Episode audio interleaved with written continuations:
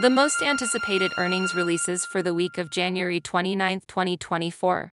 Presented by Earnings Whispers.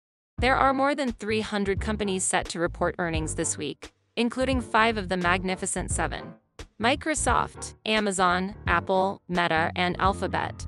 Yet, the company investors are most closely watching this week is AMD. For your convenience, we've split these up into two different periods, with three reporting after the close on Tuesday and another three after the close on Thursday. Next week, we will start getting a pickup in the Russell 2000 companies reporting, meaning the busiest weeks are yet to come. This, however, will be the busiest week for the large caps, slightly edging out next week's total. SoFi is up first, and the company has been saying it would be profitable in the fourth quarter, but the consensus estimate doesn't reflect this, and investors aren't really buying into it either, so whether the company delivers or not by just a penny is likely the factor that will push the stock one way or another. Supermicro, on the other hand, already told us what they are going to report, so that consensus estimate is just staleness, as some analysts just haven't updated their numbers. Either way, the focus will be on guidance, and for now, the wind is at the company's back. Tuesday will be all about AMD, Microsoft, and Alphabet, aka Google, with the most interest in the first two. Both stocks have rallied into earnings on expectations of benefiting from AI. For AMD, it will be about how much Microsoft and others intend to buy their chips to meet AI demand, and for Microsoft, it will be about the company's ability to profit from AI.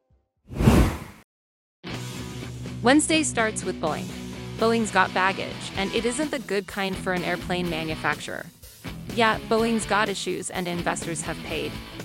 Qualcomm reports after the close, and it appears to have overcome some headwinds during the quarter, but those aren't exactly bullish candles at the top of that chart, and ultimately, it will likely come down to just one thing. Yep, AI.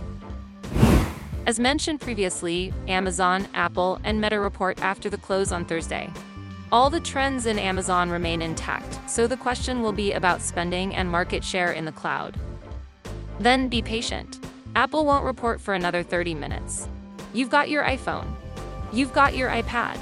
You also have your Mac, Apple Watch, and AirPods. When one breaks, gets lost, or just doesn't work as well, then you upgrade to a new one. Kind of boring, isn't it? Therefore, while you'll want to hear about China and there is growth in India, all you really care about is AI and Vision Pro.